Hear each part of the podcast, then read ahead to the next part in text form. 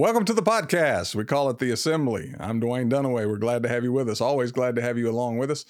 And thought we would ask the question today what about stress? What does the Bible teach about stress? How do we handle the stresses of life? Because this is something that all of us at some time or another uh, are dealing with. And most of us are probably dealing with it on a regular basis because life is stressful and nothing about this life is easy in the absolute sense. Well, God has given us His word. He's given us His promises. He's given us His strength. He's given us a relationship with Him, and He is concerned about everything in our lives. And when it comes to the stress of this world and the stress of life, He wants us to believe in Him and He wants us to rely on Him. He wants us to bring our problems to Him. And no one cares about you as much as Jesus. No one cares about what's going on in your life as much as Jesus does.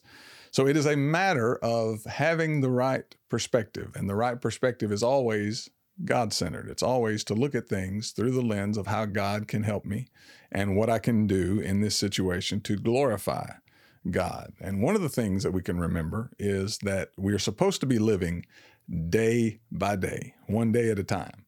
Uh, Jesus said that in the Sermon on the Mount, Matthew 6 and verse 34. He said, Do not worry about tomorrow, for tomorrow will worry about its own things. There'll be enough anxiety tomorrow to take care of tomorrow. You focus on today. Sufficient for the day is its own trouble. In other words, there's enough for you to focus on today that you don't have any reason to think about the problems of tomorrow because you don't know what they're going to be. You don't know what tomorrow holds. The only one that knows the future is God. So whatever's coming is going to come in the way that it's going to come. And we are to stay faithful to God today, stay faithful to Christ today, stay focused on Christ today, and believe that we can handle tomorrow's problems with His strength, with His power that He supplies, and remember that and live that way. And don't look anywhere else. Don't look to the past. Don't look to the future as far as focusing on those things. Focus on what you can do right now. Focus on the present. Focus on doing right in the present. Focus on faith in the present, looking to Jesus in the present, and relying upon Him and His power in the present. These are the things that will help us to deal with stress. And stress is a serious matter, can be a very serious uh, issue in our lives, but we can defeat it. We can keep it from destroying us by focusing on the things that God has provided and the things that God has said. And one of the things that God has said is don't worry about tomorrow, focus on today.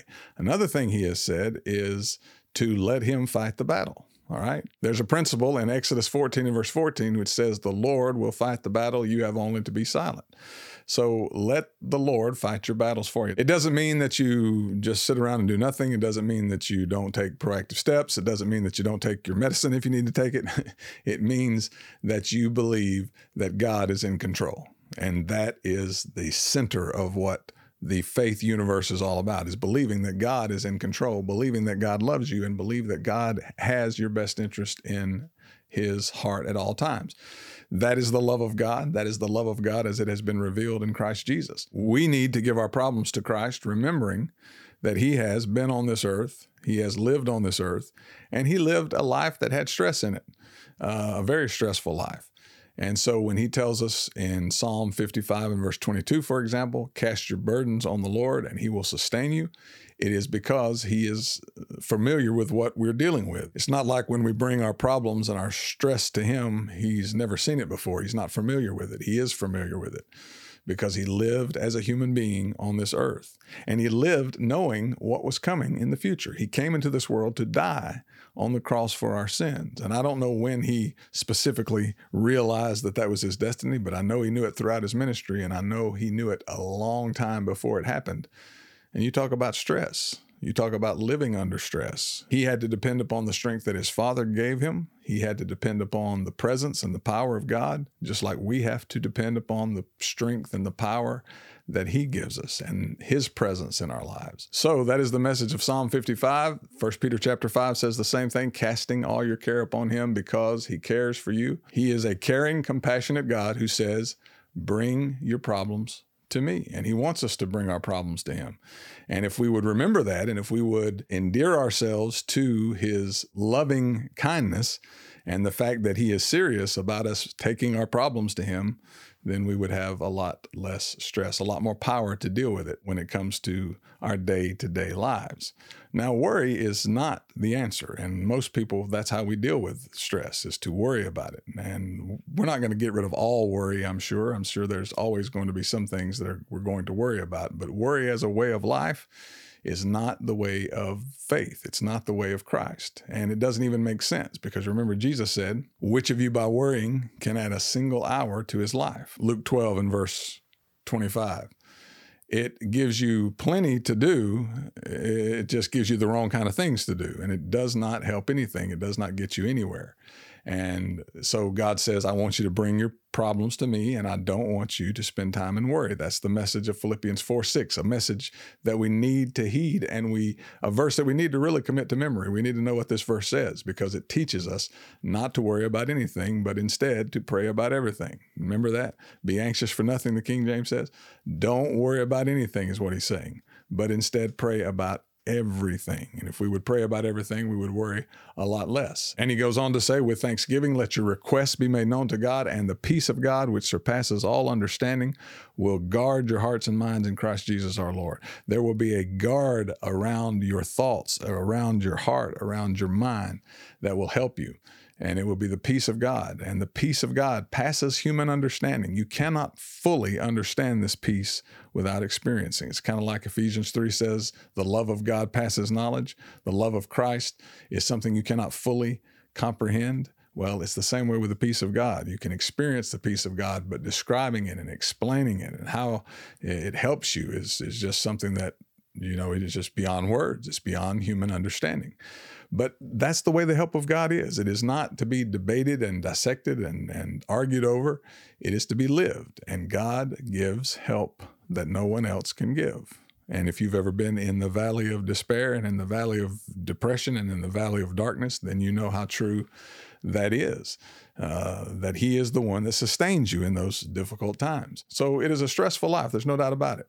But it is a life that is to be lived holding the hand of God and believing that God is invested in us, believing that God is involved in our lives, and remembering that worry is the opposite of faith, and you cannot do both at the same time. Now, there are people who have faith and they worry sometimes, and there are people who worry and they have faith sometimes, but at the same moment, you cannot have worry and faith going on. And so, the key is to have faith and to trust in God when life gets extremely difficult. When you're in the valley, then trust Him. Be like the psalmist The Lord is my shepherd, I shall not want. He makes me to lie down in green pastures. He leads me beside still waters. He restores my soul. He leads me in the paths of righteousness for His name's sake. And yea, though I walk through the valley of the shadow of death, I will fear no evil, for Thou art with me. God is with me. That's the key to living a life that can overcome and defeat stress. Now, there is nothing in the Bible that promises us that we will not have problems, that we will not have serious problems, that things will not come at us. In fact, we are told that this is a fallen world. We're told that the devil is an enemy that's trying to destroy us. He's trying to steal our joy. He'll steal our soul if we let him, if we take our eyes off of Jesus. This is a dark world, and there's all sorts of problems in it. The Bible does not make a lot of that. The Bible does not make promises that you're always going to have, you know, smooth sailing through life. Nothing like that in the Bible. In fact, Jesus said that in the world you will have tribulation, you will have trouble. But be of good cheer, I have overcome the world looking at the accomplishments of Jesus, looking at the things that he has done for us, the things that he has accomplished by his life and by his death and by his resurrection, that will see you through a lot of dark times because it's not about us. It's not about what we can do or can't do. It's about what Jesus has already done for us. He is where the power is, He is the answer, He is the subject of this story.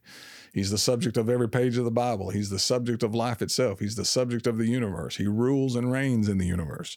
And when we look at what he has accomplished, when we look at what he has done, we see a man who was victorious over the enemy, over all the enemies the enemy of Satan, the enemy of selfishness, the enemy of sin, and the enemy of stress. He defeated stress in his life. And he did it the same way that he calls upon us to do it. He knew the word of God. You remember when he faced the devil in the wilderness of temptation in Luke chapter 4, Matthew chapter 4, he met each temptation with a saying, It is written, it is written. He quoted from the Old Testament, which means he knew the Bible, he knew the scriptures, he knew what God had said. You and I need to commit ourselves to knowing what the Bible teaches. We live under the New Testament now. We need to know the promises of the New Testament as well as the promises and the principles of the Old Testament. He knew that the Word of God was a weapon to be used against the lies and the tricks of the devil. And we need to know the same thing. Another thing he did was he spent a lot of time in prayer. Sometimes prayed all night. If he prayed, we need to pray. And we need to pray more and more and more. And uh, nothing will help you with stress like prayer. Nothing will help you to have hope like prayer will. Taking your problems to God, and as we said earlier, committing your problems, your burdens, casting all your burdens upon the Lord, giving them to him, leaving them there. 1 Thessalonians chapter 5 says, pray without ceasing. Colossians 4 and verse 2 says, continue earnestly in prayer, being vigilant in it, vigilant in it with thanksgiving. So prayer is something that needs to be taking place at every period of time in your life. You need to be, in other words, you need to be a person of prayer. You need to live a life of prayer. One of the things that will help you do that is to remember that prayer is the source of power during the period of problems. Now, we don't need to be that person who only prays when times are dark and we don't have any time to talk to God when everything's going our way. Then we turn to prayer because we get desperate and we find ourselves in desperate situations. We need to keep up our prayer life but nothing will help you when times are bad. Nothing will help you through stress and, and through problems like prayer will, because God is listening and God is answering. He's answering in His own way. He is not always answering in the way that we see immediately. Sometimes we it takes great faith to wait. And that's exactly what he calls us to do sometimes is to depend upon him and to just let him run the universe and run our lives and and he'll handle everything the way that it's supposed to be handled. But it is a tremendous means of support for our lives when it comes to adversity when it comes to problems when it comes to tribulation is the power of prayer. Prayer is powerful because God is powerful and God is listening when his people pray. So continue to believe continue to trust in God, continue to look to God no matter how difficult life gets. Because without God, we have no anchor for the soul, we have no hope. But with God, we always have hope. There's always hope in Christ because he did not stay in the grave. He was raised from the dead, he arose triumphant from the grave. He ascended to the right hand of God, and that is where he is now giving aid to those who are tempted, giving help to those who are suffering, giving power and strength to those who are going through difficult times, and giving peace to those who are facing the stress of human life, human existence. So don't take your eyes off of Jesus. It always comes back to Him because He is the answer. And God cares. Remember that. The devil will tell you God doesn't care. The devil will tell you look around at things you don't understand. Anything to keep your eyes off of Jesus. He does not want you to focus on Christ because he knows that's where the power is. He knows how much power there is in focusing on Jesus. And so, whatever it takes to keep you from doing that, that's what he'll try to do. Don't let it happen. Stay focused on Christ, believing that he has already lived this life. He came into this world by choice and lived a human life for us. And that is the greatest love of all time. And that's the greatest care and the greatest concern of all time and He loves us. He still loves us. And we will always know His love if we walk in fellowship with Him, believe in His power to help us, His power to help us. He is able to help those who come to Him, and He always will do that. So believe that and don't let the devil take that away from you. Don't let your own mind take that away from you, your own way of talking to yourself take that away from you. Talk to yourself the right way. Tell yourself how much God is concerned about you so that you will be motivated to take your problems to Him, so that you will be motivated to pray to Him and to talk to Him and to rely on Him. Because without prayer, it gets really, really dark. With prayer, still may be dark, but there's a lot of light involved as well because God is always the light. We thank you for joining us here on the podcast. We thank you for joining us for the assembly. Always uh, appreciate your presence, and we hope that the things that we say help you on a daily basis to live the Christian life. That's all we're trying to do. We hope that's what you're trying to do as well. We'll see you next time. God be with you till we see you again.